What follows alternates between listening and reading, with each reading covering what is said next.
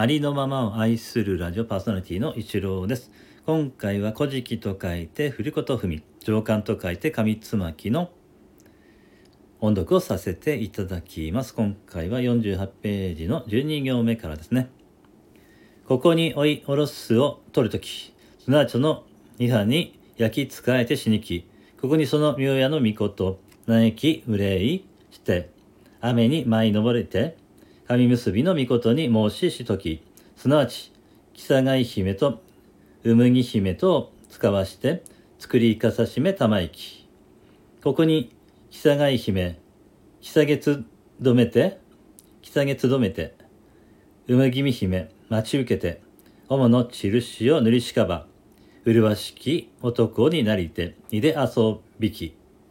ここに、やそがみ見て、また欺きて山にいて入りて、大きを切り伏せ、姫屋をその刑に打ち立て、その中にいらしむるとき、いらしむるすなわち、その姫屋を打ち放ちて、打ち殺しき。ここに、また、その御親の御事、嘆きつつ負け上げば、見えて、すなわちその木を降りて取り入れ、生かして、その子に告げて言いけらく。今しここにあらば、ついによそ神のために滅ぼさえなむ。と言いて、すなわち、木の国の大やびこの神の身元にたがえやりき。ここに、やそ神まぎ追いいたりて、やだしこうときに、木のまたより茎逃してのりたまいけらく。スサノオの御事のまします根の片す国に前向かうべし。必ずその大神はかりたまいなむ。とのりたまいき。彼のりたまいし御事のまにまに。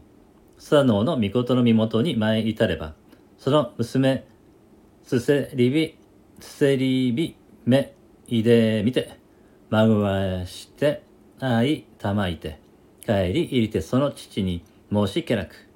いと麗しき神きましつ、と申しき。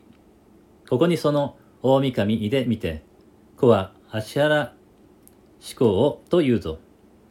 と塗りたまいて、すなわち呼び入れて、そのヘミの室屋に稲しめたまいき。ここにその妻、すせりびめの御事、ヘミのひれをそのひごちに授けてのりたまいけらく。そのヘミくわとせば、くわむとせば、このひれを見たび振りて打ち払いたまえ、とのりたまいき。